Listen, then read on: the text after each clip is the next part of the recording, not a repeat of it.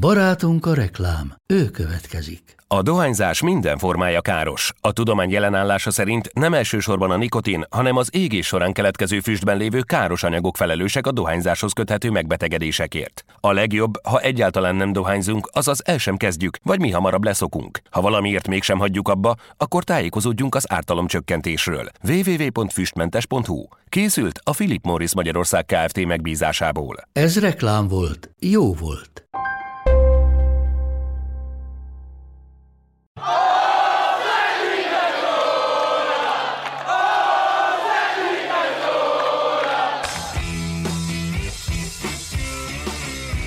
Ez a teljes terjedelem.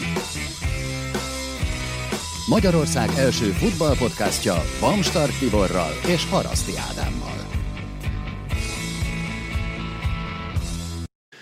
És Egri Viktort köszöntjük ismételten nagy szeretettel podcastunkban. Sziasztok. Viktor, egy csomó olyan dologgal készültem, ami a szívedet melengetni fogja. Például a kérdésünk is ilyen, a kvízkérdés.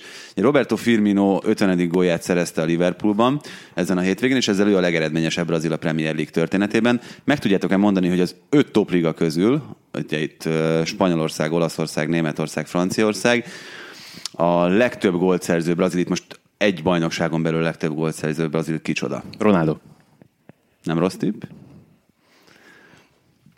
Mégis a kellemetlen helyzetben mondod rá. Melyik bajnokság? Hát ezt nem mondhatom meg. Igen. Mert egy szezonban, vagy összesen? Összesen. Tehát az az all-time top scorer. Mert lett volna, egy szezonra lett volna egy Afonso Alves tippem. Ja, de várj, hogy Hollandiában volt gólkirály, basszus, az nem jó. Igen, ez nagyon nehéz, mert ugye én is Ronaldot mondanám szívem szerint, de ő azért úgy elosztotta a góljait. Igen, három felé. Olaszország, Spanyolország, Hollandia. Úgyhogy... Gondolkozom még én is tovább egy kicsit. Ronaldo egyébként nem rossz. Ronaldo biztos, hogy ott van valahol az elején. Vannak egyébként nagyon jó nevek még, de mondjuk szerintem, vagy ha kitaláljátok, akkor az Elber? Ő se rossz tipp, vissza fogunk térni erre majd később. A másik, ami miatt... Adás közben még tippelünk majd, megzavarjuk Tibit. Ami miatt nagyon örülök, hogy elfogadtad a meghívásunkat, mert volt ez az UEFA díj kiosztó gála, és nagyon kíváncsi vagyok, hogy milyen összeesküvés elméletet építettél föl arra, hogy végre össze tudták hozni. Szerintem ez nagyon régóta nagy újságírói vágy, hogy Cristiano Ronaldot és Messit egyszerre interjúvolják, és páros interjút készítsenek velük. Hú, az nagyon jó volt. De tényleg. De hogy ez... De Ronaldo milyen szinten vitte el a sót? Igen, de kinek lehetett szerinted az ötlete ez? Mert nyilván az UEFA részéről is volt egy ilyen szándék. Biztos, és kellett a másik két menedzsment szándék. De bele kellett egyeznie Messi menedzsmentjének is abba, hogy ez megtörténjen, létrejöjjön. Tehát, hogy szerintem ez... Egy akkora újságírói bravúr volt az UEFA részéről, meg egyáltalán a szervezők marketing részéről. Bravúr. Abszolút, de szerintem erre, még hogyha 3 évvel ezelőtt gondolunk, teljesen esélytelen lett volna, hogy ez összejön. Igen, de szerintem most már oda jutott a két klasszis, hogy két zsugorodó üzletről beszélünk. Tehát ugye volt egy időszak, amíg emelkedtek. Volt, amikor a toppon voltak, most ugye ez a második év, amikor elveszik tőlük valamelyik fontos díjat, aztán lehet, hogy az összes fontos díjat, ugye? Majd meglátjuk, hogy az aranylabda, meg a FIFA évjátékosa, meg nem tudom én mik, hogy alakulnak, de hogy ez két zsugorodó üzleti cégcsoport, mert ezek ilyen cégcsoportok, tehát lehet, hogy Ronaldo esetében zsugorodásról beszélni akkor, amikor folyamatosan a reklámbevételek még évről évre mennek föl, azért nehéz. De nézd meg, hogy játszik. Tehát én nem akarok előre... Most... Igen. Egy idő után elkezd számítani. Tehát amikor mondjuk jön a 8.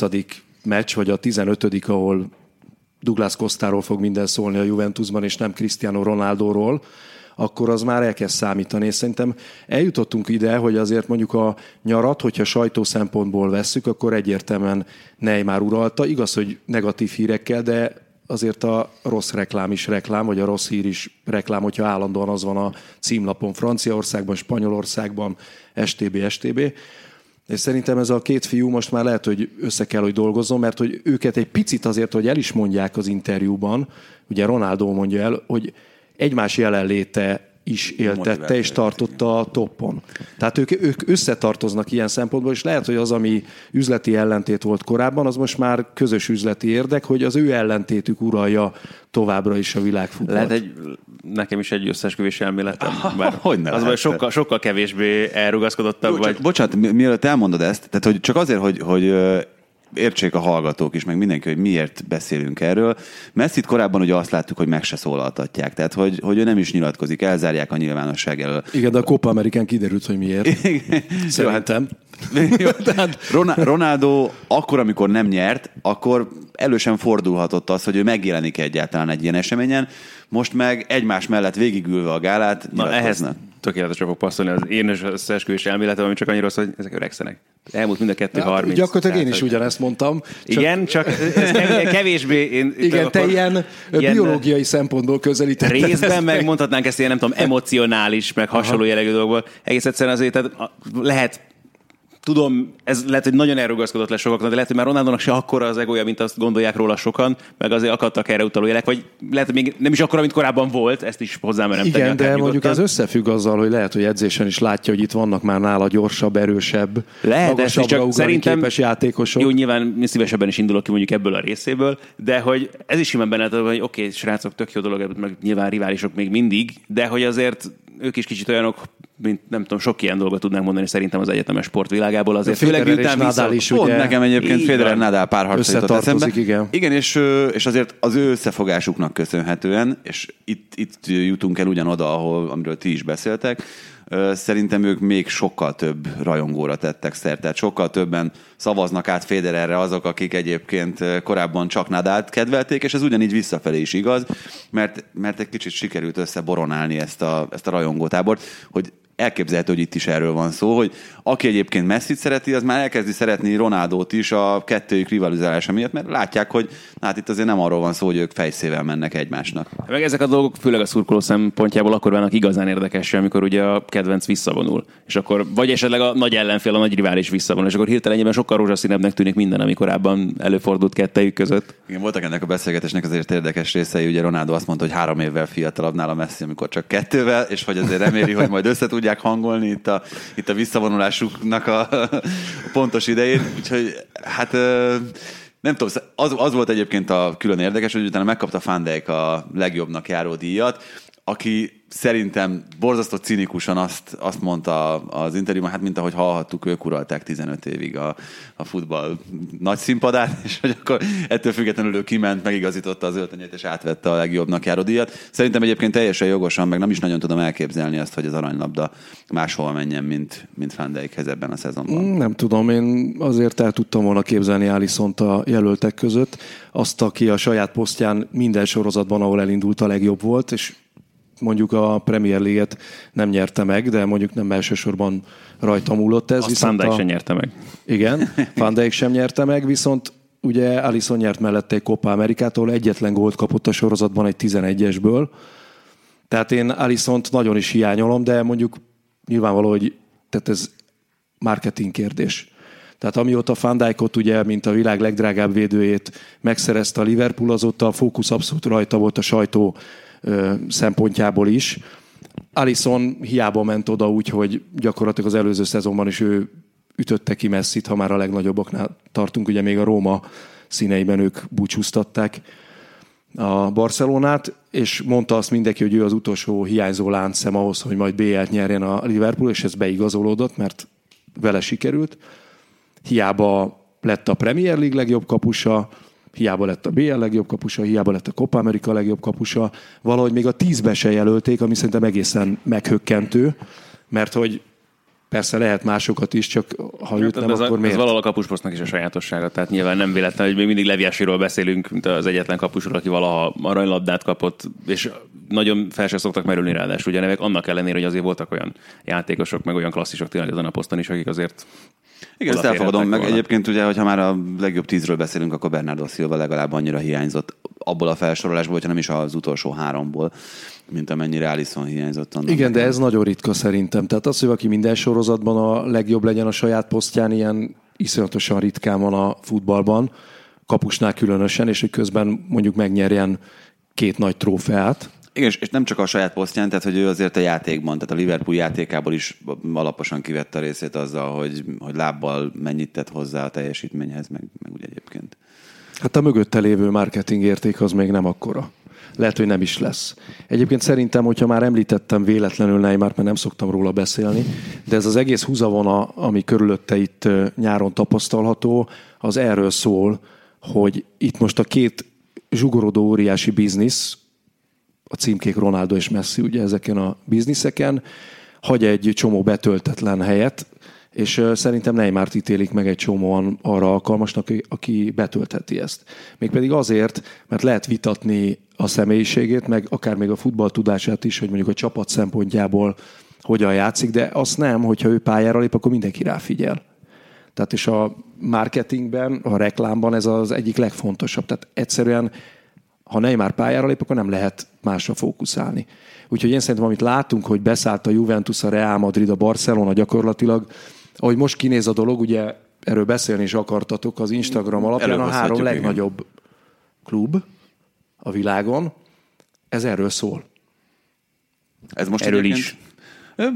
Mehetünk ebbe az irányba tovább, tehát akár itt ugye a Neymar ügylet kapcsán szerintem azt viszonylag hamar rövidre zárhatjuk, hogy most jelen pillanatban ugye 6-ig zárul le, most hétfő délelőtt beszélgetünk, 6-ig zárul le a Bajnokok Ligája nevezés, és hogyha addig nem történik változás Neymar életében, akkor valószínűtlen, hogy itt azt az utolsó pár órát kihasználva, akár az esti órákban szerződtetik, tehát szerintem mindenképpen ehhez a 6 órához szeretnének igazodni a nagy csapatok. Minek mi értelme van Neymart megvenni, hogyha a BL-ben nem játszhatod.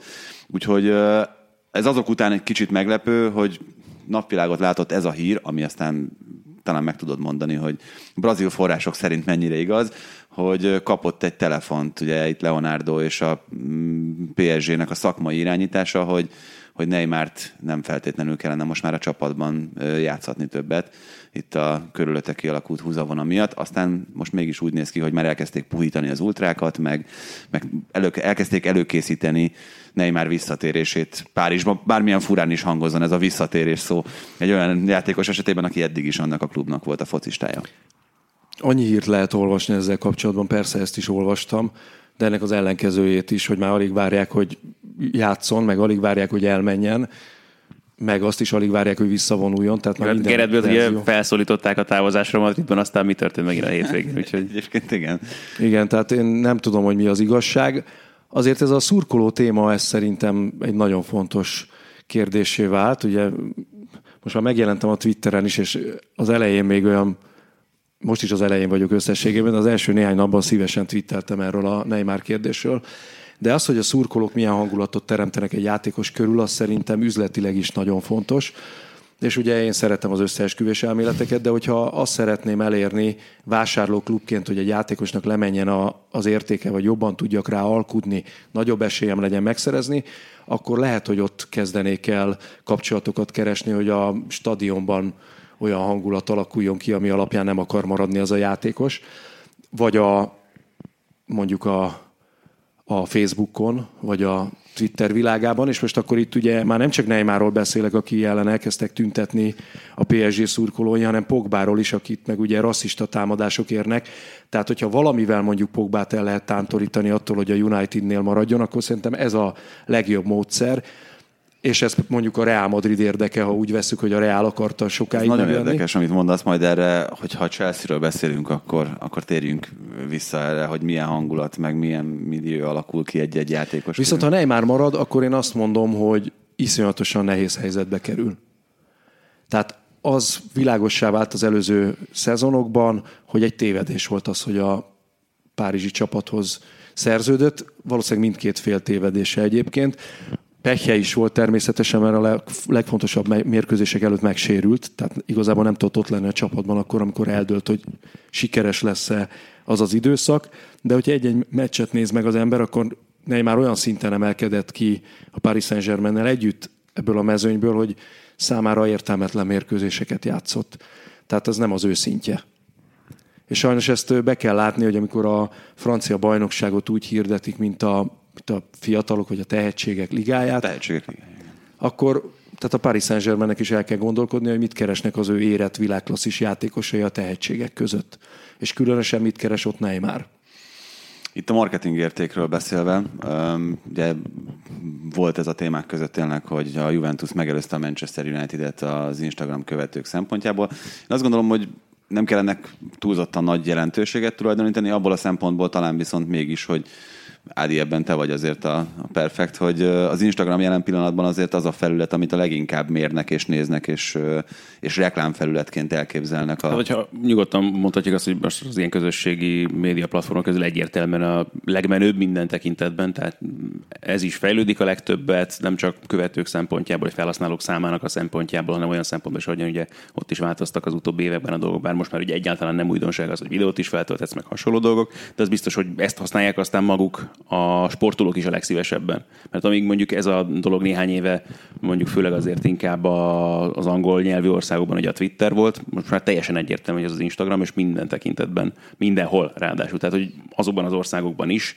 ahol feltétlenül ugye, hát nyilván képekkel egyszerűbb kommunikálni, tehát neked nem kell feltétlenül beszélned akár még a nyelvét sem, se neked a sportolónak az, hogy megértsd meg, se a sportolónak a szurkolóját az, hogy ez a dolog működhessen, úgyhogy ez mind a két fél szempontjából sokkal jobban működő dolog. Hát meg csodálatos.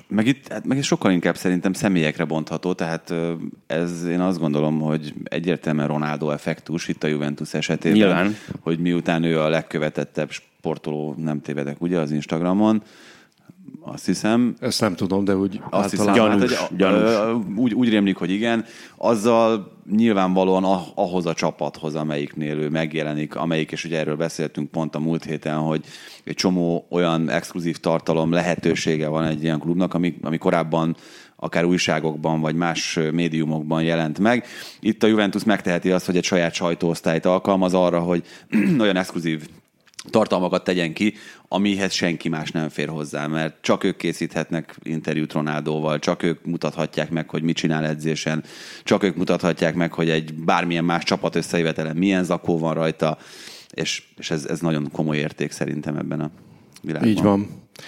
Szomorú vagyok egyébként, tehát amikor itt az Ádi mondja, hogy mert hogy a képekből könnyebb megérteni, akkor ugye az emberi fejlődés jut eszembe, ami mintha visszafordult volna.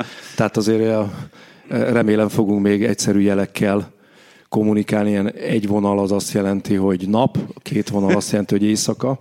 Tehát, de mindegy, persze én elfogadom a visszafejlődés irányát.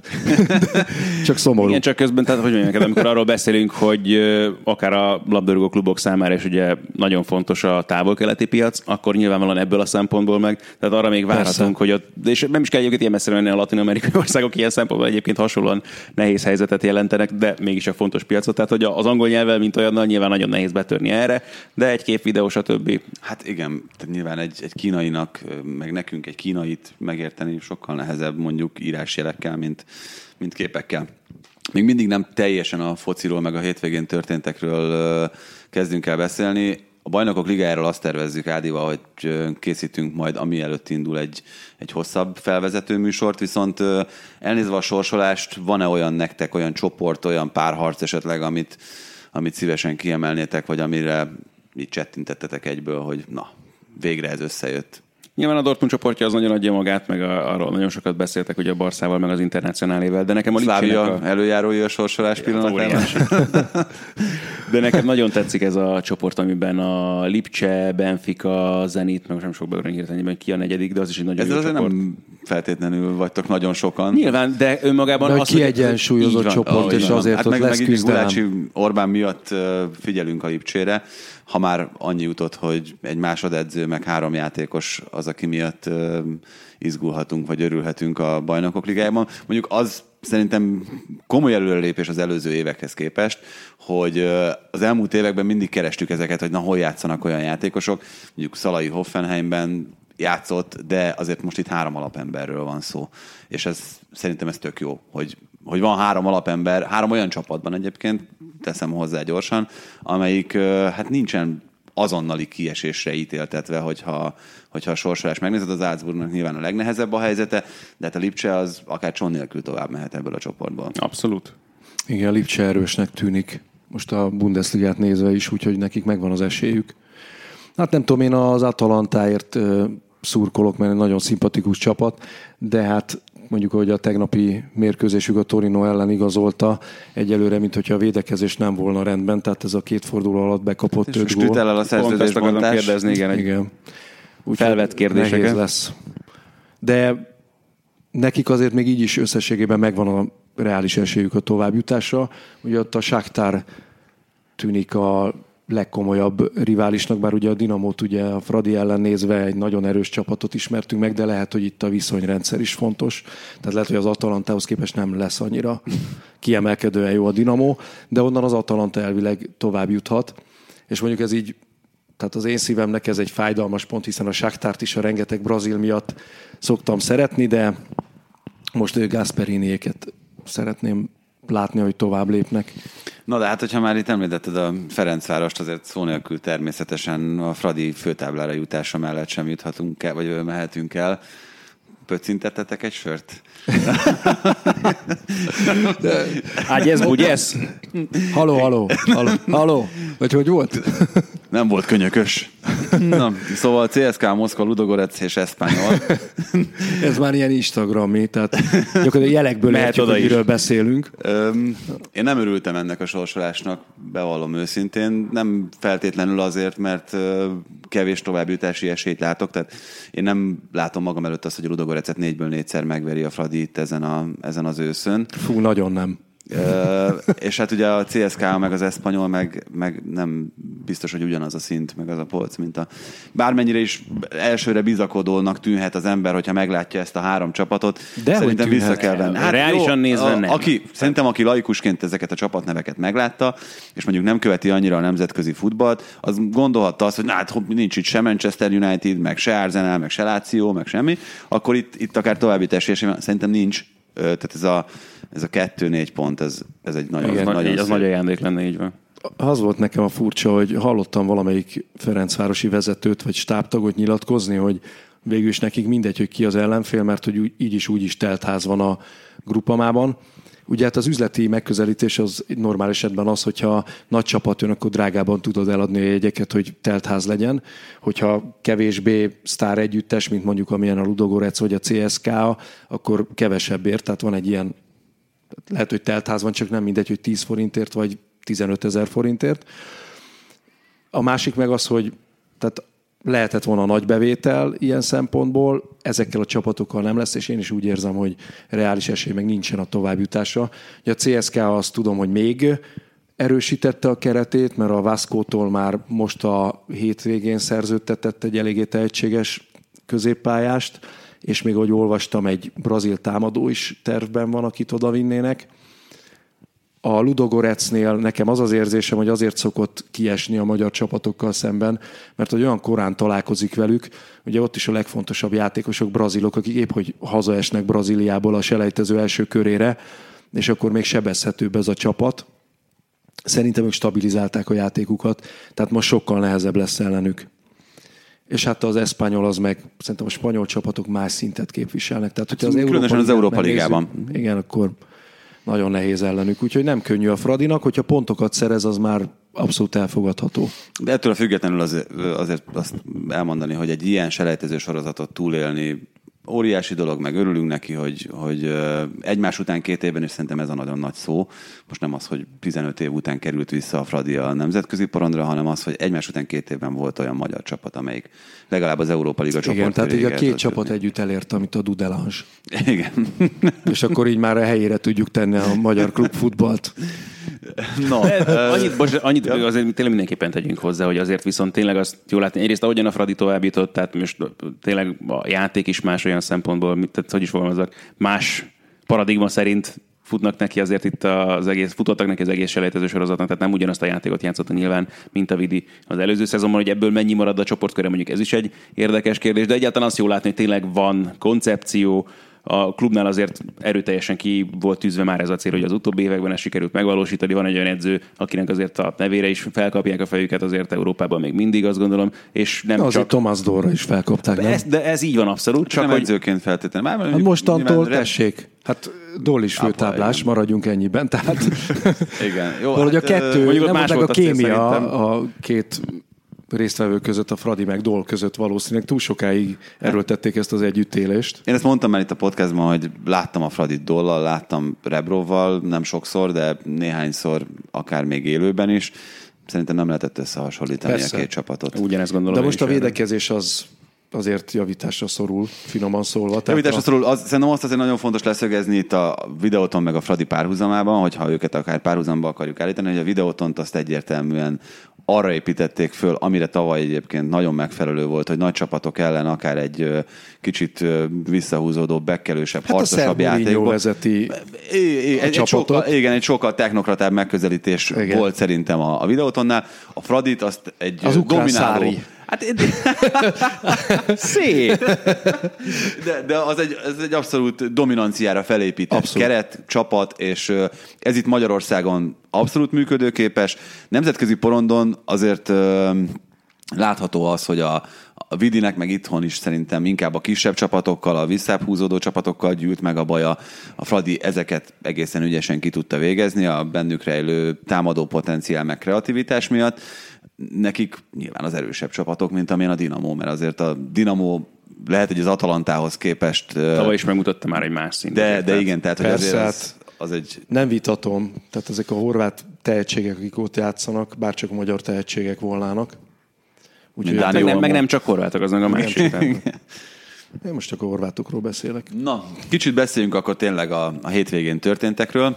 És említettem, hogy itt a Chelsea kapcsán majd ezt föl fogom tenni nektek ezt a kérdést, hogy mennyit számít az, hogy a közönség hogyan áll bizonyos játékosokhoz. Nem tudom, hogy megvan-e a történet a Chelsea-ről beszélve. Az előző szezonban másról sem szóltak a Chelsea sajtótájékoztatók, mint hogy Sarrit faggatták arról, hogy mi helye van Jorginhónak ebben a csapatban, egyáltalán miért játszik, és ő minden alkalommal elmondta, hogy olyanra képes, amire nagyon kevesen a pályán, meg a középpályán, fantasztikus játékosnak tartja, stb. Ezt most elmondta Lampard is, és az eddig kifütyült játékosból ünnepelt sztár lett, ugye az előző fordulóban vastaps közepette ünnepelték Jorginho minden egyes kamupasszát, meg nem tudom miért, amik eddig ugye kritikaként voltak felhozva ellene, és hogy ennyit számít az, hogy egyébként ugye Lampardnak sokkal jobb a viszony a Chelsea szurkolótáborral, sokkal inkább elfogadják őt, sokkal inkább elfogadják, amit mond. Jobban értik, amit mond. Igen, és ennyi megváltozhat, vagy ennyitől megváltozhat egy játékos megítélése, akár gyökeresen is. Igen, azért ezt sok helyen láttuk már szerintem, főleg akkor a nagy kluboknál, amikor nem igazán alakulnak jól a dolgok. Tehát a Chelsea-nél azzal, hogy nem vásárolhattak, és elment az ár, és lehetett tudni, hogy bizonyos szempontból bajba kerülnek. Hát az, hogy Lampardot ültették le a padra, az egy nagy húzás volt. Ezt a Milán játszotta rendszeresen, ugye a saját ikonjait... 4-5 emberrel körülbelül. Saját ikonjait áldozta fel a borzalmas keret és a rossz anyagi lehetőségek oltárán. De hát most azt, hogy Lampard végül is áldozat lesz, azt még nem tudjuk, de hogy ezzel a Chelsea-vel az előző évek eredményeit elérni nagyon nehéz lesz, az teljesen egyértelmű. És hogy meddig tart ez, hogy ha Lampard mond valamit, akkor ezt a közönség ilyen szinten elfogadja, az egy másik kérdés. Én szerintem lehet, hogy azért Angliában hűségesebbek, megbocsájtóbbak ilyen szempontból a szurkolók, és mondjuk kevésbé indulatosak és temperamentumosak, mint Olaszországban. Tehát lehet, hogy ezzel ki lehet húzni, és egészen akár addig is, amíg el nem kezdenek jönni az eredmények, de ezt majd meglátjuk. Hát ettől függetlenül azért Lampardnak a megítélése szerintem nagyon kedvező maradt a Chelsea szurkolók szempontjából, hogy mondjuk független szakértők szempontjából mennyire nem, azt azért jól jelzi, hogy most már lehet ilyeneket olvasni angol sajtóorgánumokban, hogy ez a Chelsea egy tipikus középcsapat, hogy... Igen, két ilyen feltűnő új középcsapat van, a Manchester United és a Chelsea. Igen, most a BBC-nek a podcastját hallgatva jöttem idefele, és ott elhangzott konkrétan az a mondat, hogy a Sheffield United-et irányító Chris Wilder, aki szintén Premier League újonc, jobb edző Lampardnál. Ez de jó, de... Hát, ő csak el tudtad volna képzelni a szezon előtt? Ez nem kérdés, ez nem lehet kérdés. Hát figyelj, bocsánat, tehát csak a tavalyi championship eredményeket megnézed, akkor az kiválóan adja magát. És ezen még csak feltétlenül nem nevetgélünk sem kell meg. Hát most erre mit mondja, értetett Lampard egy másodéves edző. Tehát most akkor mi ezzel a probléma? Ki a jobb edző? Chris Wilder. A Sheffield Unitednek az edzője. Aki ráadásul ugye... az Aston Villánál ő is jobb edző? Ő is előrébb végzett, igen. Hát nem tudom. Vagy Farke a Norwichnál. Hát meg mi alapján gondolhatnánk egyáltalán azt, hogy Lampard egy különleges... A játékos múlt alapján, előre. Meg a vezéri kvalitásai alapján. El kell választani ezt a kettőt egymástól, szerintem ez teljesen egyértelmű. Összefügg szerintem, de... Ezen, bocsánat, nem, csak én ezen vagyok mindig kiakadva, és ezt sokszor beszéltünk erről szerintem a podcastben is, hogy, tehát, hogy azt én nem érzem egy jó taktikának, hogy egy játékos visszavonul, és azonnal komoly csapatnak a kispadjára ültetjük le, mert azért ebből láttunk nagyon komoly bukásokat az utóbbi. Ha csak a Milán szóba került. Igen, egyébként a Milánnál is ezt rendszeresen eljátszották, de az Aston Villát azért is mondtam, mert ugye ott Smith a vezetőedző, és John Terry van ott mellette mindig, és így amikor nézem az ő kettők jelenlétét a kispad előtt, akkor két dolog fogalmazódik meg bennem, hogy egyrészt az Aston Villa vezetősége nagyon okos volt azért, mert egy ilyen nagy embert is megszerzett magának a padra, akivel szerintem tényleg tovább tartható egy stáb fenn, mert jobban építi a szurkolói bizalmat, még akkor is, hogyha mondjuk John Terry magánéletbeli tevékenysége az lehet, hogy a játékosok feleségei között különös izgalmat kelt. De róla is elmondhatjuk azt, amit Ronaldóékról, hogy öregszik, úgyhogy... Igen. De hogy... Már ezeket elfelejti az ember, nem így idővel. Igen, de azért is okosak egyébként. Lehet, hogy Bridge nem, de... És Smith helyében viszont nem érezném magam biztonságban, mert van ott egy olyan árnyék, amelyik bármikor előléphet a saját árnyékából, és elfoglalhatja a vezetőedzői pozíciót. De hogy mégiscsak ezt tartom jobbnak, amikor először valaki tanulni megy, és szemmeláthatóan tanulni megy. De nem a derbyben nem tanulni ment Lampard. Tehát, hogy ez de. Ilyen szempontból egy hasonló, csak ott ugye vezetőedzőként. De, vagy nálad az a tanulás lehetőség, tudom. Csak hogyha valaki... Először háttérből. Jó, de mondjuk egy derby, ahol rögtön a feljutás a cél. Tudod, hogy mit csinál? Melegítéseket tart meccs előtt. Tehát, hogy megvannak, nagyon pontosan le vannak osztva szerepek az, hogy ő mennyire szól bele taktikába, vagy egy. De nyilván, amíg tanulsz, addig nem is kell. Tehát én sem a közelről figyelheti azt, hogy mondjuk egy rutinos edző, mert mondjuk Smith nem a világ legjobb edzője, de egy rutinos tréner, hogy ő hogy dönt, meg mi alapján, akkor van egy olyan rendszer, ami ezt te tudod a saját gondolataidat alkalmazkodni. Tehát lehet, hogy nem értesz egyet a vezetőedzővel, de inspirációt is kapsz, meg egyfajta iránymutatást, aztán eldöntheted persze, hogy neked ez az út tetszik-e, vagy nem. Viszont akkor oda tesznek, és te vagy a hajó kapitánya, és akkor innentől kezdve te mondod meg, hogy merre megyünk, és mondjuk előtte lehet, hogy játékosként valamit felfogtál ebből, de az teljesen más, mint amikor stábtagként. Tehát mondjuk matróz voltál, és felhúztad addig a vitorlát, és egyébként a kabinba, ahol a térkép van, nem is engedtek be, azért az így szerintem teljesen más. Biztos, ez egészen biztos, hogy így van. Ha már itt emberi kapcsolatokról beszélünk, meg azoknak a kezeléséről, akkor nem tudom, láttátok-e Mané hétvégi hisztiét a Liverpool mérkőzésen, ugye Mohamed Salahra akadt ki teljesen, és az ő önzőségére, ami ugye azért ad külön ízt, meg érdekességet ennek a kettős párharcnak, mert a Premier League két gól királyáról beszélünk az előző szezonban, úgyhogy volt egy harmadik is, amely gyertő is szóba kerül. Egyébként szerintem Firmino reagált a legjobban erre az önzőségre, mert Salah labdavezetéséből gólt lőtt. Ugye a Firmino gól abból született, hogy Salah megint önző volt, kereste a lövőhelyzetet. És ő meg pont neki jobb lábra pont jól jött, ahogy Salah megtolta befelé. Igen, egyébként ez egy nagyon veszélyes történet, főleg amikor szerintem három nagyságrendileg azonos képességű csatár együtt alkot egy nagyon jó egységet. Igen, de eddig ez nem úgy nézett ki, hogy ennek a hármasnak azért Salah a legmagasabbra értékelt tagja, itt főleg az első szezonja miatt, és Mané meg az egyébként rendkívül hasznos munkát végző Firmino, ők azok, akik alá dolgoznak a nagy sztárnak, és azért Mané az előző évi gólkirályi cím után, meg azután, ahogyan egyébként azóta futballozik, főleg egyébként mondjuk tavaly január óta, és szerintem azóta talán a Premier League egyik legjobb játékosa, hanem a legjobb, érezheti azt, hogy hát azért most már én is kérek ebből a Rivalda fényből, ne csak Salah, mert én több gólt rúgtam azóta. Ja, teljesen igaza van Manénak. Csak a sajtónak mindig szüksége van egy-egy csapatnál egy-egy kiemelkedő sztára, akire felhúzhatja a saját történetét. De Mané nem alkalmas erre a szerepre? Nem tudom. Salah azért volt roppant módon alkalmas, mert egy olyan kontextusba került az ő iszlám személyisége. Pont ezt akartam, bocsánat, hozzátenni, hogy nem csak Afrikának ő egy jól eladható marketing elem, hanem még egy sokkal nagyobb világos. Mané meg Fekete Afrikának egy nagyon jól eladható. Bocsánat, csak a vásárlóerőt hasonlítsuk össze a két esetben. De nem tudom, hogy Mané nem Mohamedán véletlenül? Szerintem ő is. De hogy csak Szalával kapcsolatban ez jóval egyértelmű sok szempontból. igen. De hogy ott ő ezzel került többek között a játéka mellett Rivalda fénybe, és hogyha már egy játékost elkezdenek kiemelni, és elkezdenek mögé gyűlni a szponzorok, a komoly erőt képviselő cégek, akkor onnantól kezdve az a helyzet nagyon nehezen változtatható meg. Tehát most van egy status quo, és akkor, hogy ebből Mané ki tud-e törni, ez egy nagyon nagy kérdés.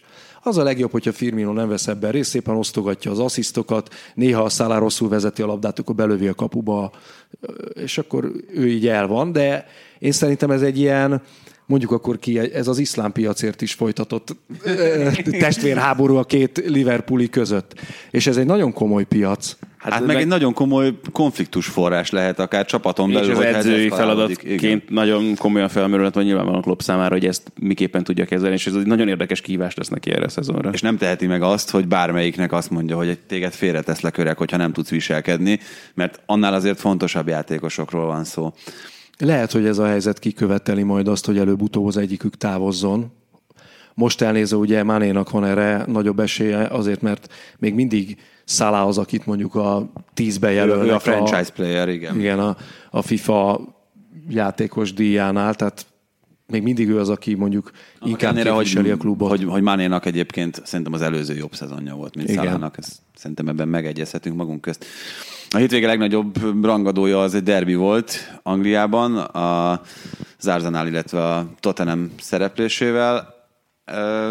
2-0-ról sikerült elbuknia ezt a Tottenhamnek, és azért fogalmazok így, mert annak ellenére vezetett 2-0-ra a Tottenham, hogy nem feltétlenül játszott jobban az első félidőben. És azért komoly segítséget kapott, hogyha megnézzük azt a két gólt azért az Arsenaltól. Tehát jó, Leno azért elég szerencsétlen volt abban a szituációban, de azért mégis szerintem el lehet várni talán. Vagy lehet, hogy ez különbözteti meg az igazán komoly, vagy a klasszis kapust a nagyon jótól, hogy ezek a szituációk ne így süljenek el. Körülbelül 70 percet láttam abból a mérkőzésből, és az nagy alapján nekem nagyon úgy nézett ki, hogy az Arsenal sokkal jobban játszott, de akkor ezt nagyjából meg tudjátok erősíteni. Ez így van szerintem. És szerintem mondjuk Sokratis volt az, akitől kiindult az első gól, tehát ott megvolt az ember Kénen, talán Xhaka volt, aki felugrott mögötte, és még Sokratis odalépett második védőnek, ezzel egyébként a saját társát is lenyomta, hogy esélyese legyen a Kénnel szembeni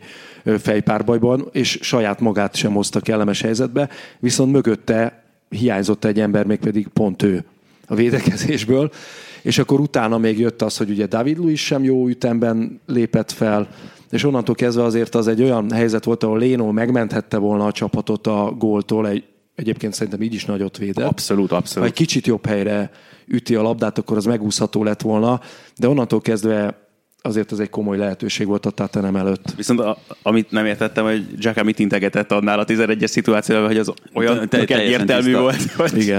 Igen, itt ugye pont Szarka Andris is felvetette ezt a dilemmát a közvetítésben, hogy vajon jó helyen van-e Xhaka karján az a csapatkapitányi karszalag, meg hogy nem bízik-e benne túlságosan Emery. Érdekes, én továbbra is azt érzem, és ebben például Andrissal egyáltalán nem értünk egyet, hogy ebben az Arsenalban, hogyha megnézzük, hogy először játszott ez a támadó hármas így együtt, kezdőként, Lacazette, Aubameyang és Pepe, viszont hátrafelé, hogyha nézegetünk, nincsen olyan minőség, amitől elvárható lenne az, és szerintem itt az első fél időben kapott gólok erre tökéletes példaként szolgálnak, akiktől elvárhatod azt, hogy 90 percen keresztül hibátlanul játszanak. Nem véletlen, hogy egész nyáron ugye erről szólt igazából az átigazolási időszak az Arsenalnál, hogy mindenki arról beszélt, hogy tudnak-e keríteni egy épkézláb közép hátvédet. És nagyon sok mindent, rengeteg dolgot hallottunk ezzel kapcsolatban, ugye Upamecano-ért állítólag aztán valami 60 millió eurónál tartott már a licit, mire befejezték végül, és akkor ebből lett David Luiz a legvégére az utolsó napon ugye az átigazolási időszakban. Hát igen, 8-ért az egyébként abszolút, nem rossz vétel, én is azt gondolom, de mondjuk tőle azt várni, hogy ő majd valami elképesztő stabilitást hozza. Én azt mondtam Szokratiszra az előző szezonban is, egyébként szerintem sokkal jobb szezon produkált, mint amit alapvetően várni lehetett volna tőle, hogy ő azért nem a legmagasabb minőség. Tehát, hogy egy nagyon jó megbízhat, aki, hogyha mondjuk egy klasszis védőt mellé igazolsz, akkor valószínűleg ellátja azt a feladatot, amit el kell látnia. Majd egyébként középhátvédekről beszélünk még később, mert szerintem érdemes. De nem várható el azt tőle, hogy ő egy bajnokok ligája. Igen, hát mondjuk, tehát itt annyira elszálltak a középhátvéd árak. Szerintem nem kell leszűkíteni erre a posztra. Jó, de az, ahol szerintem ez nagyon feltűnő.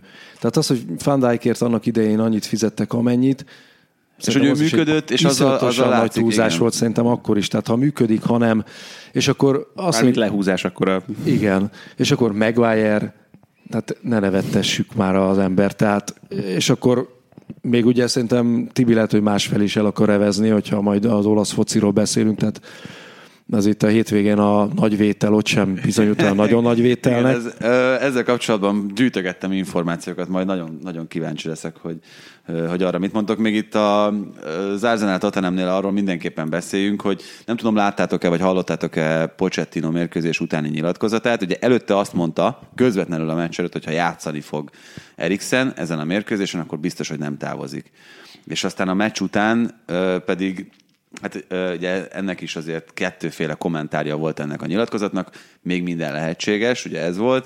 Hát és ugye Vertonghen is ott volt ráadásul. Igen, most először Vertonghent is nevezte. Még minden lehetséges, de közben ugye Eriksen játszott, gólt szerzett, a gólöröme sem úgy tűnt, mint aki egy ilyen éppen távozóban lévő játékosnak. Hát lehet, hogy tudja, hogy végre mehetek. Igen, az érzelmeit tükrözte volna. Szóval sokan azt mondják, hogy ez a túlzott óvatosság, amit ott Pochettinótól lehetett látni, ez még sejtethet valami nagyon váratlan fordulatot itt az utolsó napjára az átigazolási időszaknak, de őszintén szóval nem látom most azt a csapatot, amelyik Eriksent egy évvel a szerződése lejárta előtt nagyon nagy pénzért meg akarja venni. Hát ugye az biztos, hogy már ott gyülekeznek körülötte az ügynökök, hogy mi lenne, ha majd aláírnál hozzánk, és akkor marha nagy pénzt fogsz keresni, mert ugye ezt látjuk, hogy azok a játékosok tudnak brutálisan jó szerződést kötni, akik egyébként ingyen. De ebből még az is elsülhet. Egyrészt szerintem simán összejött még mindig egy madridi történet is akár, mert ezek a hírek most ugye elég jelöltek, de aztán még azon gondolkozom, hogy Alexis Sanchez is úgy ment el az Arsenaltól, még nem, hogy fél év volt hátra a szerződéséből, és akkor vitte el a United. Így van, hát ugye januártól lényegében bárkivel tárgyalhat szabadon, és alá is írhat előszerződést, tehát ugye a végleges szerződést. Nem, de ugye a United még fizetett Sanchezért annak, és úgy hozták el, hogy már a szerződésének az utolsó évben volt, hogyha jól emlékszem. Ja, lehet, igen, mert ő nyári, vagy ő téli igazolás volt. Igaz. Ugye most azt írják, hogy Mkhitaryan Rómába megy az Arsenalból, és hogy most már orvosi vizsgálatra utazik, hát... Szóval, igen, még bármi előfordulhat, tehát szerintem itt az utolsó napon még jöhetnek meglepetések, de mondjuk elég korlátozott mennyiségű csapat van a világon, amelyik meg tudja fizetni Eriksen, nem? Egyrészt a fizetését, másrészt a védelmárát. Így van, és egyébként szerintem ez teljesen normális, hogy így van, mert a posztján az egyik legjobb játékosa. Én azt fogalmaztam meg a minap magamnak, hogy az egyik utolsó nagy tízes, nem? Hogy ilyen irányító típusú játékos, aki ennyire irányító, ilyen nagyon kevés van, aki megél nagy csapatoknál. Mert nyilván most az, hogy kisebb csapatoknál, akik ilyen kiesés ellen küzdenek, vannak ilyenek, az egy dolog, de hát itt egy Bajnokok Ligája döntős csapatról beszélünk azért. Úgyhogy, és Eriksen abban nagyon hasznosá tudta tenni magát. Ugye pont Fehér Csabi szoktam mindig mondani, hogy marha jó Eriksennek a párharc statisztikája, mert soha nem vállal föl párharcot, tehát csak akkor, hogyha látja, hogy meg fogja nyerni. Igen, de egyébként meg elfordul, ellép, látható a mozgásából, hogy még véletlenül sem. Ami szerintem szintén az intelligenciának a jele. hogy olyan, tehát a pofonért nem megyek oda mindenképpen házhoz, tehát ez tényleg így van. Szóval akkor tényleg térjünk át egy másik olyan párharcra, meg egy olyan csapatra, ahol a középhátvédeknek akár fontos szerep is juthatott volna. Itt ugye De Lichtre, illetve a Koulibaly-Manolász párosra gondolok. Jutott fontos volna. Hát igen, meg hát a végén nem is csak volna. Lejátszották a szezon meccsét, Viktor? Hát még ennél jobb meccset nagyon nehéz elképzelni, vagy drámaibbat. Most nem azt mondom, hogy ez a két együttes nem fog tudni ennél magasabb színvonalon játszani, mert nyilván... Hát itt inkább az izgalom, a dráma faktor az, ami... Tehát a Juventus fejlődőképes egészen egyértelműen, hiszen azért még a Sarri féle játékot nem tudták tökéletesen megvalósítani, meg elsajátítani. Fú, de ezzel kapcsolatban viszont van egy kérdésem, hogy még a múlt héten beszélgettünk erről, vagy lehet, hogy még Benitoval a szériás felvezető adásban, hogy majd hogy fog kinézni Szárinak a középpályája, meg milyen jó lesz majd látni Pjanicsot, Rábiót, meg Remzit esetleg együtt majd. Hát ehhez képest meg ott Matuidi és Kedire most ugye a kezdőben a Juvénél. Hát Remzi sérült még, tehát ő nem is játszhatott. Rábió pályára lépett a Parma ellen, és borzalmasan szállt be a meccsbe, tehát szerintem nem merték megkockáztatni azt, hogy a Napoli ellen ott Alánnal szemben igen. Ő játszom, mert ugye az lett volna valószínűleg a feladata. Úgyhogy, meg hát ilyenkor azért még az új edzők is, hiába új az elképzelés, próbálnak legalább hátul a régi stabilitáshoz ragaszkodni. Hát meg úgy tűnik, hogy elől is. Legalábbis Szári a saját stabilitását, ugye nagyon idézték Gonzalo Higuaínban. Zseniálisan játszott. Hát az a gólot szegény Koulibaly kapott elég rendesen. Igen, de elől az, hogy Douglas Costa ilyen szerepet kap, ugye teljesen egyértelműen ő az, aki a támadások legfontosabb játékosa jelenleg a Juventusnál, ő viszi fel a labdákat, hihetetlen tempóban, 2 gólpaszt adott ezen a meccsen, mellette ugye lőtt egy irtózatos felsőlécet, és már a Parma ellen is ő volt az, aki a legjobb volt az első 3-asból.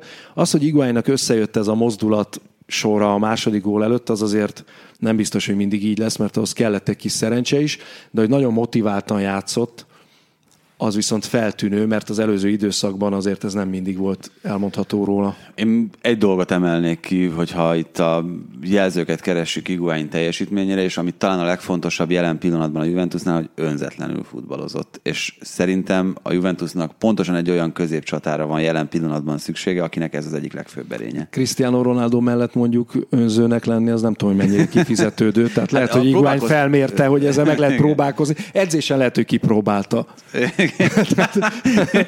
és ott azok alapján, a tapasztalatok alapján úgy döntött, hogy nem. Lehet. De hogyha ezek a játékosok így tudják folytatni, mondjuk Douglas Costa önzetlensége felől nincsen kétségem, de mondjuk a másik 2 támadónál, Ronaldónál és Higuaínnál majd nem vagyok benne biztos, hogy ez örökké tartani fog, de hogyha képesek ezt hosszú távon teljesíteni, akkor ez egy nagyon jó egység lehet elől. És kérdés mondjuk, hogy ki tud beszállni, mert azért előre is vannak még. Tehát az, hogy Bernardeskit nem láttuk még az új Juventusban, azért... Úgyhogy azt gondoltuk, hogy neki nagyon komoly szerep jut ebben az új Juventusban. Maradva még a Juventusnál, ugye Chiellini sérülése úgy néz ki, hogy ez legalább fél évre tette őt a partvonal mellé, mert még ugyan nem erősítette meg a Juventus, de keresztszallag szakadásról hallani, meg műtétről. Az ő esetében, ami egy nagyon nagy esély Delichtnek, de ahogyan játszott ezen a meccsen... Két dologra esély. Tehát itt tönkre is teheti magát. Tehát kerülhet egy olyan... Hát ez nagyon kellemetlenül nézett ki szerintem itt a Napoli ellen. Kimondottan gyengén futball. Na és az milyen üzenet, hogy másnap az első hír az az, hogy Jerome Boatenget próbálja szerződtetni a Juventus. De az egy dolog ráadásul, de hogy... Tehát már vasárnap fontosnak tartották ezt közölni. Részben, de hogy ráadásul, hogy az valahol a többiekre nézve is kritika, hogyha a Boatengben látják. Oké, nyilván nem első számú védőnek szerződtetik, meg inkább hát, szeretnék. Úgyhogy ott van azért Bonucci, Demirál, Rugani, tehát hogy azért nincsenek annyira rossz. Igen, de hát arról volt szó, hogy Demirál és Rugani közül legalább az egyikük távozni fog most, vagy kölcsönbe, vagy esetleg el is adják. Ehhez képest ugye, amikor Chiellini megsérült, akkor rögtön ebből visszakoztak, tehát megtartották őket. Ez már egyfajta jelzés volt arra, hogy azért nem biztosak benne, hogy De Ligt itt rögtön az elején olyan nagyon jó lesz. Hogyha volt... Csak az egyszerű számokat megnézett, tehát nyilvánvalóan most optimista dolog szerintem a fél év, hogyha tényleg keresztszallag szakadásról van szó, azért Chiellinivel kapcsolatban, nem is fiatal játékosról beszélünk. Tehát áprilisi visszatérésről lehet szerintem. Azt szerintem, és az optimista tényleg. Tehát igen. Egy ilyen sérüléssel az nem kizárt, hogy neki. És főleg Chiellini játékstílusával, tehát azért az nem az a önkímélő. Nem? Tehát finoman szólva nem, igen. Hát ha ő neki nem vérzik valamilyen meccs végére, akkor nagyon rossz meccse volt. Igen, na de említettem, hogy próbáltam egy kicsit utána járni ennek a Manolász Koulibaly párosnak, mert én itt lelkendeztem, hogy a világ legjobb középhátvéd duója, és hogy mennyire jól néznek ki. És jó kezdték a szezont. Szörnyen, tehát hogy rossz nézni, és minden alkalommal eszembe jut ez a kijelentésem, amikor látom őket szerencsétlenkedni. Szekeres Adriánnal, a spilleres szakértőnkkel beszéltem, aki ugye középhátvéd volt, most meg videóelemzőként dolgozik, hogy nézzem már rá nekem erre a kettősre, mert hogy mi nem stimmelhet, és Ő azt mondta, hogy egész egyszerűen két ilyen karaktert nagyon nehéz elképzelni egy csapatban jól futballozni, mert minden esetben kell, hogy legyen egy vezére a védelemnek, aki, hogyha kell, akkor kilép, a másiknak biztosítania kell föláldozni egyiknek a másikért magát, és hogy ő ebben a párosban nem lát olyat, aki ezt a feladatot, ezt a takarító feladatot, ezt egyértelműen belátja, hogy két túl nagy egó, Koulibaly értelemszerűen azért, mert ő sokkal beágyazottabb a Nápolyban, Manolász azért, mert amilyen jellem egyébként, két nagyon gyors, akik borzasztóan bíznak a sebességükben, a párharc nyerőkészségeikben, viszont ez így együtt nem feltétlenül működőképes. Mondjuk azért ez a PEC széria, ami Koulibalyt így elérte a szezon elején rögtön, azért ez elég ritka.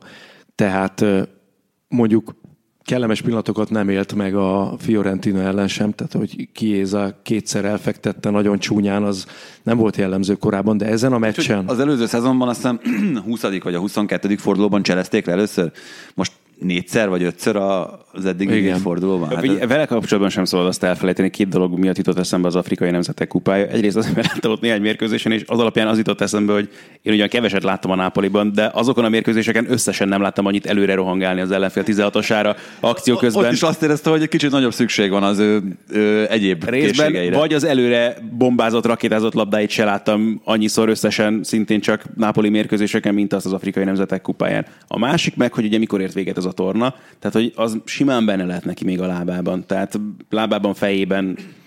Igen, de ez szerintem tisztán pech is, ami vele történt. Tehát az, hogy Higuain, ahogy lefordult róla, és ahogy felpörgött Higuain saját lábán az a labda, és így esélye nem volt arra, hogy megszerezze, vagy elrúgja Koulibaly. Aztán utána Ronaldo rosszul találta el, vagy nem tökéletesen a labdát ballal, és az átpattant fölötte, ahogy blokkolni csúszott. Hát ilyen nincsen, és akkor jön a vége, amit nem láttunk még Koulibalytól. Tehát ez, hogy külsővel a saját kapufájáról bepattan, miért akart menteni? Ez az igazi kérdés, tehát hogy oké, valóban pekes volt. Magát, tehát, van, hogy pekes, de ott arra nem volt szükség igazából. Iszonyatosan fáradt volt már. Tehát rossz döntést hozott egyszerűen, hihetetlen tempója volt a meccsnek, tehát nem azért született 7 gól, mert annyira rosszak voltak a védelmek, amellett, hogy a védelmek hibáztak. Igen, de főleg egyéni hibák voltak, tehát nem rendszer szinten működtek rosszul. Szerintem döbbenetes tempóban folyt a játék. Ami valószínűleg ennek a Sarri-féle Juventusnak sajátja lesz majd, hosszú távon is, de az Ancelotti-féle Napoli lehet, hogy ezt nem szereti, mert a Fiorentina ellen is ugyanaz volt, hogy egy nagyon-nagyon gyors csapat futkározott föl le. De most változik az olasz futball, ahogy én látom, jelentősen. Tehát ha csak az eredményeket nézi egyébként az ember, és azért ezt nagyon jól látni. Igen, esti meccsen még nem volt, azt hiszem 6 gól alatti. Igen. A tegnapi nem szokás. Igen, nem szokás ez. Szóval nagyon futós lett, és ez a Nápolinak szerintem nem ízlik, amellett, hogy valószínűleg Delikt is ebben készült ki, tehát ott az utolsó 20 percben szegény konkrétan nem tudta, hogy hol van. Nagyon elfáradt ő is. Mind a kettő oldalon egyébként a védők elfáradtak. Én továbbra is azon döbbenek meg, amikor látom Koulibalyt, meg látom Manolásszal együtt, hogy itt van 2 olyan középhátvéd, aki nem került ilyen megalázó helyzetbe évekig, mint amilyenben most itt az első két fordulóban. Manolász szerintem azért a Rómánál néha gyakorolta ezt az előző szezonban, hogy... Jó, de ott Fáció miatt, tehát ott azért ő játszott. Szegény Fációra kentek mindent itt tényleg, aztán... Igen, de tehát az még mindig egy... Lehet, hogy Fáció mutatott rosszul Manolász mellett. De az még mindig, tehát pont ebből kiindulva, amit itt említettem Adrián értékelésével kapcsolatban, lehet, hogy az egy jobban működő páros volt emiatt, hogy az egyik az biztosított a másik mögött. Az biztos, hogy számít a személyiség, és hogy ez a két játékos ahhoz szokott az előző években, hogy vezér, és mondjuk mind a kettő a válogatottban is az hátul.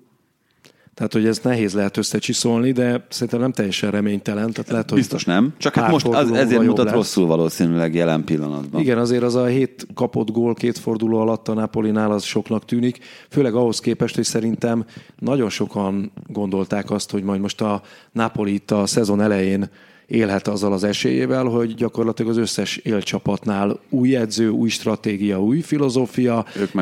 Ők megmaradtak a régiben.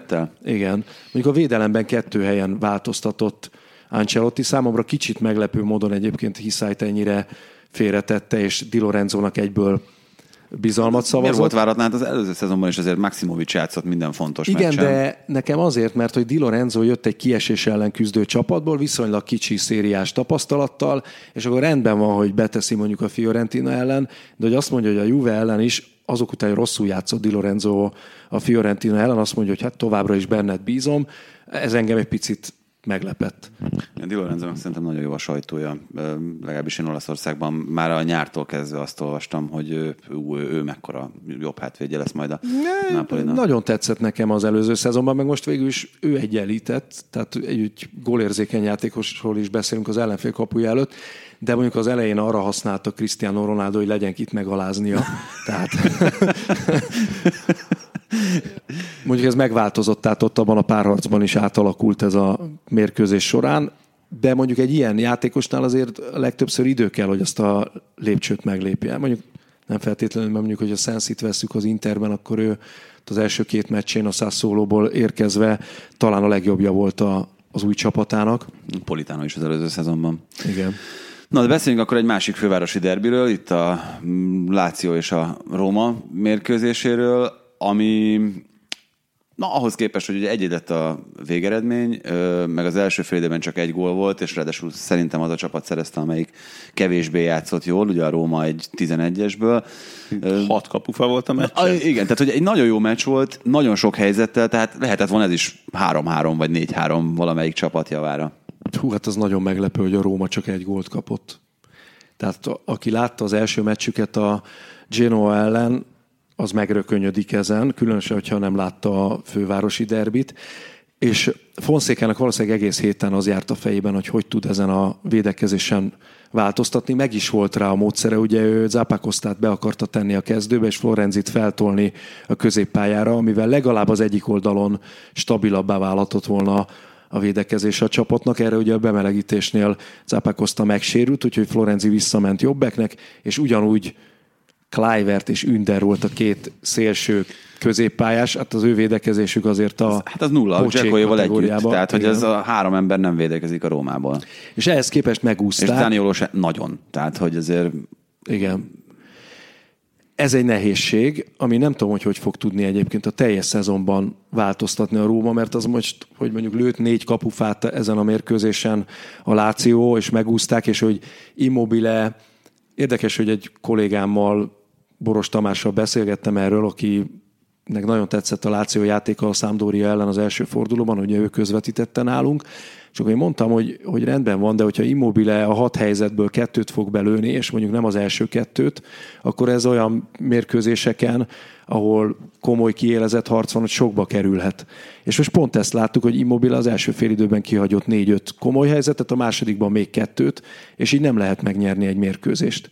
Amikor Immobile nagyon sok gólt termelt 2 szezonnal ezelőtt, vagy amikor a Torinóban gólkirály volt, akkor azért mondjuk 6-ból 3 lőtt be inkább, és az első 4-ből 3 mondjuk. És az segíti a csapatot. És én ezt érzem egy óriási problémának a Lációnál, amelyik egyébként egy nagyon jól összetett együttes, tehát jönnek a helyzetek zsinórban. Csak hát ha nem lövik be, akkor nem tudják megnyerni az ilyen meccseket. Meg, amit itt mindenképpen szeretnék elmondani, és kíváncsi vagyok, hogy ti hogy látjátok ezt a kérdést, hogy szerintem Chris Smalling sokkal jobb védő annál, mint amilyen a megítélése és a sajtója. Tehát, hogy a Premier League hosszú éveken keresztül leggyorsabb védője, leggyorsabb belső védője volt. Nem tudom, hogy most az eligazolásakor ez fennállt még ez a helyzet, de ettől függetlenül hihetetlen gyors, dinamikus. Nagyon jó. Alex Ferguson rendre használta gyakorlatilag minden lehetséges poszton a védelemben is. Jobb hátvédként is. Elmond. Úgyhogy szerintem ő egy jó igazolás, annak ellenére, hogy angol? Hát, hogy angol egyrészt, hát ugye Ashley Cole volt az utolsó Rómában, megvan az a kép, nem? Amikor... A csapatfotó? Igen. Ami, igen, de arra adott is magyarázatot most. Igen, bocsánat, Ashley Cole most a sorsoláson. Espanya. Stedrans. Espanya. Espanya, meg az Isztambul Başakşehir volt. Hát az Isztambul is meg röhögve nézett ki, hogy akkor ebben segítsen neki. Igen, a balbekkeket Magyarországon azért más néve is szokták illetni. De szerintem Smalling nem feltétlenül fog ebbe a hibába belesni. Abban nem vagyok biztos, hogy az első pillanattól kezdve jó megoldás lesz, meg tanulnia kell azért az olasz futballt, de szerintem jobb lesz annál, mint amit a legtöbben elképzelnek. Alapvetően szerintem az a probléma, hogy az angol védők úgy képzelik el a tevékenységüket, hogy az elsősorban egy fizikai teljesítményre épül, az olaszok pedig szellemi teljesítményként fogják fel. De most ez... Van benne igazság. De ez van, és ezért nem tudom, hogy egy angol hogy fog tudni beilleszkedni. Szemléletváltásra lesz szüksége, amit nem könnyű végrehajtani, mert hogy lehetek gyors, de a rossz irányba futok, akkor az nem segít. Ezt mondjuk nem is buta ráadásul, tehát hogy... Én is azt gondolom. Meg egy vezéralkat alapvetően nem szerintem. Nem vonom kétségbe az ő egyéni kvalitásait, csak arra hívnám fel a figyelmet, hogy nagyon kevés angol védő, szám szerint 0, van, akire emlékszem, hogy beváltott a hozzáfűzött. Michael Richardsra, Fiorentinában. És akkor utána néztem, hogy ugye a Sampdoriában pedig Des Walker, aki szintén nagyon elismert angol hátvéd volt, a 90-es évek első felében szerepelt, de hogy ő is úgy elkullogott, elég sok lehetőséget kapott, mert az egy szezon alatt azt hiszem, hogy 30 meccsen játszott, de úgy képzelték el, hogy ő hosszabb távú megoldást fog jelenteni a Sampdoriánál, és utána egy szezon után mégis inkább elengedték, és hogy nem nagyon tudunk olyan angol backet, vagy lehet, hogy ti tudtok. Most azon gondolkozom, aki bevált Anglián kívül? Nem, aki azt nem tudom, hogy Anglián kívül, de hogy konkrétan Olaszországban, ahol egészen más a felfogása a védekezésről. Én eleve meglepődök azon egyébként, amikor pláne Olaszországból. Tehát ennek volt egy divatja még ugye a 90-es évek elején, amikor Angliából mindenhová vittek, még sokszor ugye angol játékosokat is, aztán azért abból se lett feltétlenül mindenhol világsiker. Nyilván azért más idők voltak elég erőteljesen. Hát, kevésbé volt talán potens a Premier League, mint most. Úgyhogy most nem annyira éri meg. Meg nagyon potens volt a Serie A. Igen. Így van. Igen, ott elképesztő pénzek voltak, aminek aztán utána megfizette az árát Olaszország, meg a Parmalát, meg az egyéb ilyen birodalmak, amikre épültek ezek a csapatok. Beszéljünk még egy kicsit azért szerintem Spanyolországról és Németországról is mindenképpen. Főleg azért, mert szerintem Németország volt a hétvége meglepetése. Így van, az Union Berlin Dortmund elleni sikerére gondolsz. Abszolút, vagy inkább fogalmazunk, hogy a Dortmund Union Berlin elleni vereségére, mert ezen a mérkőzésen nem úgy nézett ki a Borussia Dortmund, mint amelyik a bajnoki cím legfőbb várományosa, és azért ez így rögtön ennyire a szezon elején meg elég komoly kritika Lucien Favre számára. Azt már is hozzá kell ugye megint csak tenni, hogy ugye eddig mind a 3 fordulóban hátrányba került a Borussia saját mérkőzésen, az Augsburg ellen ugye rögtön az első percben, de ezeket viszonylag gyorsan sikerült megoldani aztán, de már ugye a másik ugye az előző fordulóban ugye a Köln ellen is egy újoncal játszott, most megint ugye ez volt a helyzet, tehát még oké, hogy megnyerték a szuperkupa döntőt, meg az nagyon jól mutat, csak nyilván senkit nem érdekel, ha nagyon őszinték akarunk lenni, és akkor ez még jól hangzott persze, hogy erődemonstráció, meg most megmutatták, és azért lőtték a gólokat is persze, tehát ez nagyon jól nézett ki önmagában, csak ott is az látszott már például az előző fordulóban a Köln ellen is, hogy az alapjáték a Favre-nak nem működött, oké, bele tudott nyúlni a meccsbe, sikerült változtatnia. De most ugye nem volt Axel Witsel sem már ugye ezen a mérkőzésen, nem volt Torgan Hazard sem ott a kezdőcsapatában, tehát 2 fix ember hiányzott az ő által elképzelt abszolút top kezdőből. Brandt, aki ugye az előző fordulóban tudott segíteni csereként beszállva, most ott volt kezdőként, tök jól játszott egyébként, de megint csak az az érzésem ezzel a Borussiával kapcsolatban, hogy bizony, hogyha ellenük egy korrekt felállt védelem működik, akkor nem tudnak vele mit kezdeni. És ezen a meccsen nagyon kijött. Tehát az, hogy Paco Alcácer gyakorlatilag a második félidőben nem találkozott a labdával, amikor arról az egyetlen játékosról beszélünk a keretben, aki konkrétan folyamatosan ugye gólveszélyt tud jelenteni, csak hogyha bárhol megkapja a labdát gyakorlatilag. Tehát ez szerintem mindent elmond a Dortmundnak a játékáról, és az óriási kritika Favre irányába is, és nagyon veszélyes precedens szerintem itt a továbbiakra nézve. Amellett, hogy korholjuk a Dortmundot, nem arról is van szó azért, hogy viszonylag rossz időpontban, meg rossz ritmusban kapta az Uniont a Dortmund? Nem gondolnám, mert ráadásul... Az első odalátogató nagy csapat volt lényegében, nem? Hát az Lipcsével kezdtek ők az első fordulóban. Világos, de... Nyilván a Lipcsének a megítélése is szerintem egy kicsit más. Sőt, kikérte magának az Unión, ugye ott bojkott volt az első negyed órában, ott az első fordulóban, ugye hát nyilván a Lipcsének van egy nagyon, tehát hogy fogalmazok, mindenki utálja őket gyakorlatilag. Ha úgy tetszik a német Millwall, ugye itt főleg azért, mert ugye... A kelet-német derbi volt akkor az első. De... Igen, és hogy tehát nyilván ők főleg ugye itt az 50+1-es szabály kijátszása, stb. Tehát itt azért elég sok minden miatt a német szurkolóknak a bögyében van a Lipcse, és az Uniónál külön kikérték maguknak hivatalosan is, hogy pont a Lipcsével kell kezdeniük itt a történet történet első Bundesliga szezonját. Minden esetre tehát nem éreztem az Unió játékában igazából semmi olyat, ami azt mondotta volna velem, hogy itt ők most abszolút, tehát persze megérdemelték a győzelmet, félreértés elkerülése véget, de itt igazából a Dortmund érdemelte meg a vereséget ezen a mérkőzésen, nekem ez volt az érzésem ezzel kapcsolatban.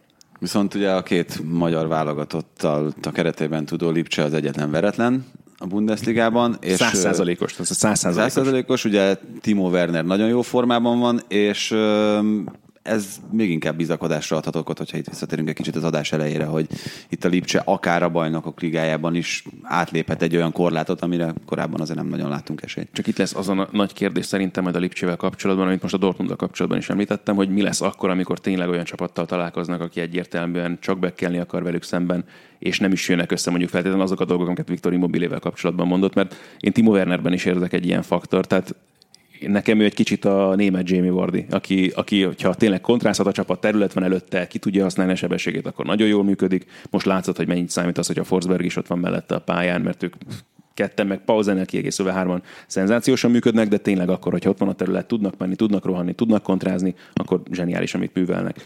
De Werner sem az a játékos, és ez főleg a válogatottban mutatkozott meg, aki akkor, amikor tényleg ilyen helyzeteket kellene megoldani, hogy egy felállt védelem ellen, egy betömörölő csapat ellen kellene játszani, mert ez a Gladbach próbált támadni erőteljesen, és az első félórában, amíg a Lipcse meg nem szerezte a vezetést, egyértelműen jobb is volt ezen a meccsen. Szóval az egy nagyon más szituáció lesz, mert és mondjuk az a Bajnokok Ligájában azért majd még elő is fordulhat valószínűleg. Vártuk tőlem is olyan, de nem tudok hozzászólni, mert sajnos nem láttam ezeket a meccseket. De mondjuk a Lipcséről van konkrét élményem az előző szezonból még, de az nagyon régi, nem? Tehát most beszéljek arról?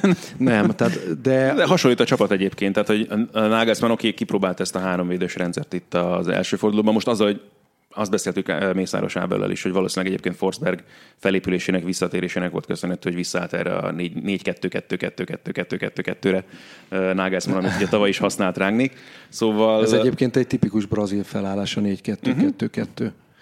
Úgyhogy ilyen szempontból meg tudom közelíteni. Meg most már német egy kicsit, mert Hasenhüttl is ezt játszatja a Southamptonnal. Meg David Wagner ugye a Schalkével például, mert sokan egyébként Németországban. A Red Bull nagyon érdekes, hogy ugye most úgy tűnik, hogy Brazíliában is lesz első osztályú csapata, mert hogy fel fog jutni a Bragantinoval egyesült ugye a Red Bull Brazil, és vezetik a másodosztályt jelen pillanatban. Ugye a bajnokság felén most már nagyjából túl. És ez egy nagyon érdekes helyzet, mert ugye egyébként nagyon hasonló a stratégia, ott is alapvetően fiatalokra építenek.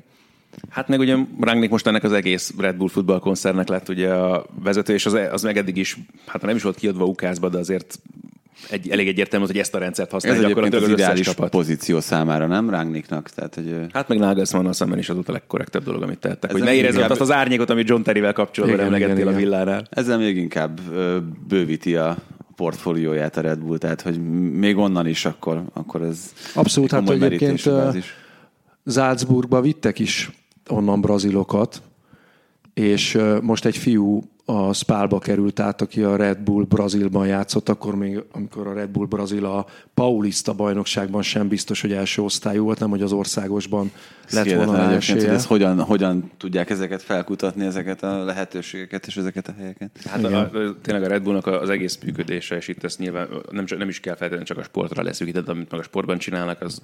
És én nekem ezért nagyon szimpatikus ez az egész Lipcsei projekt is, és nyilván érti az ember persze a németek ellenérzését, de közben nekem az egész nagyon közel áll a szívemhez. Szalai bemutatkozott a Mainzban, a Bayern ellen.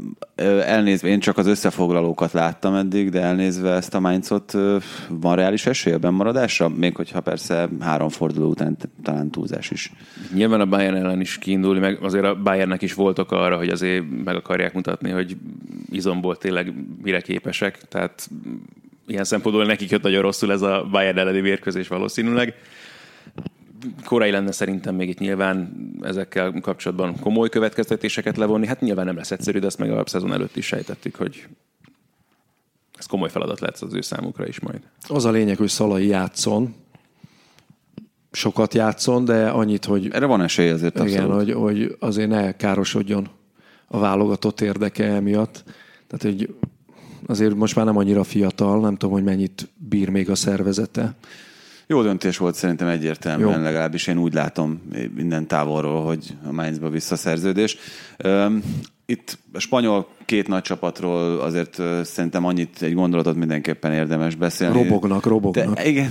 Hát a harmadikról egyébként, mert ugye itt mind a két, ugye a Barca is meg a Real is csak X-et tudott játszani, úgyhogy ugye fel kellett állniuk hátrányból. Az Atlético Madrid meg megcsinálta, ráadásul ugye a két gólos hátrányból is megfordította a meccset, és ezek azok az apróságok, ami aztán meglátjuk persze mennyire válik tendenciává, de amik nagyon sokat jelenthetnek majd itt. Igen, pont azon gondolkoztam, hogy tegnap Viktor az Inter meccset közvetítette, viszont Bale gólját és kiállítását még így is láthattad, hogyha pont kapcsoltál utána. Hú, hát sajnos képzeltem, máshova kapcsoltam, mert ment egy Flamengo Palmeiras brazil bajnoki, és inkább azt néztem, de bármikor képes vagyok azért egy Bale kiállítást megnézni a YouTube-on is. Szóval megoldandó feladatok azért még mind a kettő nagy csapatnál vannak. Még egy dolog volt, amiről mindenképpen akartunk beszélni, és szerintem ezt most azzal együtt, hogy egy kicsit már kicsúszunk az időből, ne hanyagoljuk. Itt Franciaországban, illetve Brazíliában is volt olyan mérkőzés, most már Franciaországban egyre több, amit megállítottak homofób megnyilvánulások miatt. Ott egy félre sikerült szabályozást emlegetnek annak kapcsán, hogy ez így zajlik, mert a szurkolók ezt kijátszva folyamatosan olyan rejtett üzenetekkel operálnak, ami nem valaki ellen vagy valami ellen szól, hanem sokkal inkább itt a szövetségi szabályoknak ez tényleg olyan, mint amikor a kisgyerek azért rosszalkodik, hogy a szülők fölfigyeljenek rá, legalábbis nekem ez az érzésem ezzel kapcsolatban. A szülő felhúzza magát. De tényleg egyébként. Tehát itt nem feltétlenül olyan jelenségről beszélnek, és hogyha valakit érdekel a téma, akkor érdemes elolvasni Szabó Krisznek az írását erről. Majd a Twitteren. Mert szerintem nagyon jól összefoglalta a probléma lényegét, viszont Brazíliában egy kicsit azért más jellegű volt. Ugyanez a probléma, és ott is ugye ez történelmi tett és tény volt, hogy megállt egy mérkőzés hasonló megnyilvánulás miatt. Igen, van egyébként külalakra és fizimiskára is eléggé karakteres játékvezető Brazíliában, akit tavaly a legjobb bírónak választottak, Daronco a neve, és ő volt az, aki a múlt hétvégén egy Vasco-São Paulo mérkőzést megállított, és a két csapatkapitányt odahívta magához. Az egyik egyébként Dani Alves, tehát egy viszonylag ismert labdarúgó. Ez volt az első idegenbeli meccse egyébként Dani Alvesnek a São Paulo színeiben, és elbeszélgetett a csapatkapitányokkal, elmondta, hogy most ő pedig meg fogja állítani ezt a mérkőzést, és le fognak vonulni a pályáról, hogyha nem hatnak a szurkolókra. Egyébként a Vasco drukkerei szitták elég csúnya megjegyzésekkel a São Paulót, és ezek homofób megjegyzések voltak. És utána teljes békében zajlott le a mérkőzés, soha többet nem lehetett ilyesmit hallani a találkozón, és az óriási feltűnést keltett, mert azért ennek van előzménye Brazíliában, például... Inkább politikai. Politikai is van. Most a Copa America első brazil meccsén, a São Paulo stadionjában, a Morumbiban is hasonló rigmusok hangzottak el, és ugye ott volt a VIP-ben Bolsonaro elnök, aki azt mondta még a választási kampányban, hogy inkább látná a fiát holtan, mint sem, hogy megtudja róla, hogy meleg. Tehát ő így áll hozzá ez a kérdéshez, tehát itt a politikai kontextus. És ő ott volt szeretheti a fiát. São Paulo stadionjában, hát olyannyira, hogy amerikai követnek akarja jelölni. De nem ezzel kapcsolatban tett megjegyzést az elnök utána, hanem hogy szerinte a Morumbi stadion VPN nincsen eléggé jól felszerelve. Tehát ő ennyire érzékeny a témára.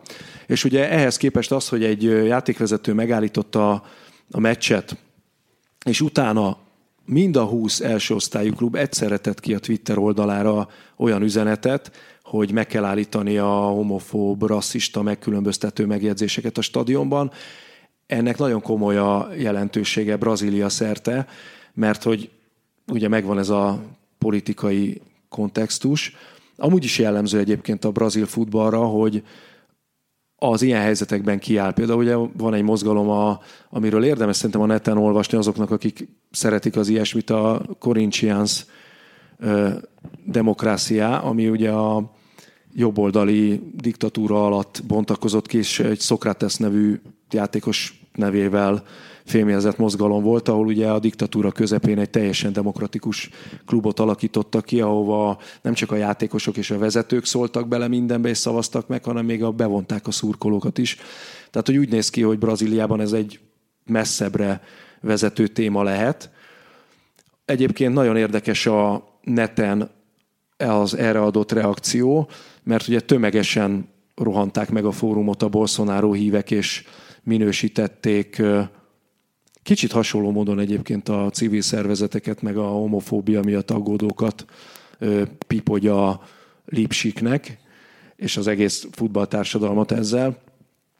Úgyhogy kíváncsi vagyok, hogy ez merre fog folytatódni, de szerintem azzal egyébként, hogy ezek a nagy nevek elkezdtek hazaszivárogni, ugye Filipe Luis is most már otthon van, Rafinha egyébként, ők ketten a Flamengo-ban játszanak, Dani Alves jött, Juan Fran ugye az atlétikus pályafutása után, kezd ez a futballban megváltozni, és egyre európaibbá válni a közgondolkodás. Na, hát akkor a csütörtöki műsorunkat be is harangoztad, mert ez az egyik fő témája az ennél kicsit rövidebb műsornak. Hát köszönjük szépen, Viktor, hogy elfogadtad a meghívásunkat, és még egyszer majd hallhatnak a héten. Választ nem kaptunk a játékkérdésre. Igen. Igen. Luis Vinicio volt egyébként Olaszországban 155. Megvan egyébként, hogy ki ő? Altafini korosztályával, ugye az 50-es, 60-as években játszott Olaszországban, egyébként a pályája nagy részét a Vicenzában töltötte, és 155 góllal ő a legeredményesebb az összes európai topliga közül. Egyébként Ronaldo Spanyolország legeredményesebb játékos, a Sonny Anderson Franciaországé, és Elber pedig Németországé. Hát az összes többinél a közelmúltból van olyan név, aki ezt megdöntötte, csak ugye Vinicio volt az, aki egyébként pont az olaszországi pályafutása miatt, ugyanúgy, mint Altafinit, kitagadták őt a brazil válogatottból, viszont ő nem lett olasz válogatott, hanem ő volt akkor a hazafi, hogy azt mondta, hogy visszautasítja az olaszok behívóját. Na, ennyit a történelemről, és akkor majd visszatekintünk egy kicsit inkább a közelmúltra, mert a csütörtökön az átigazolási piac sajátosságairól beszélünk. Köszönjük a meghallgatást, sziasztok!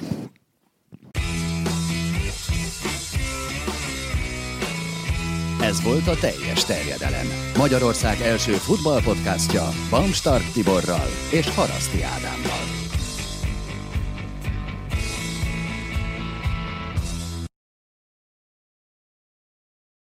Ha más podcastekre is kíváncsi vagy, hallgassd meg a Béton műsor ajánlóját.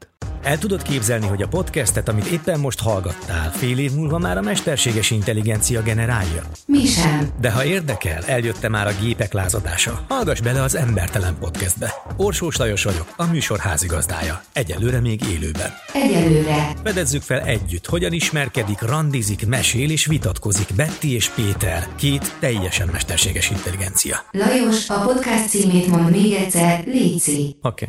Embertelen Podcast. Ez a műsor a Béton közösség tagja.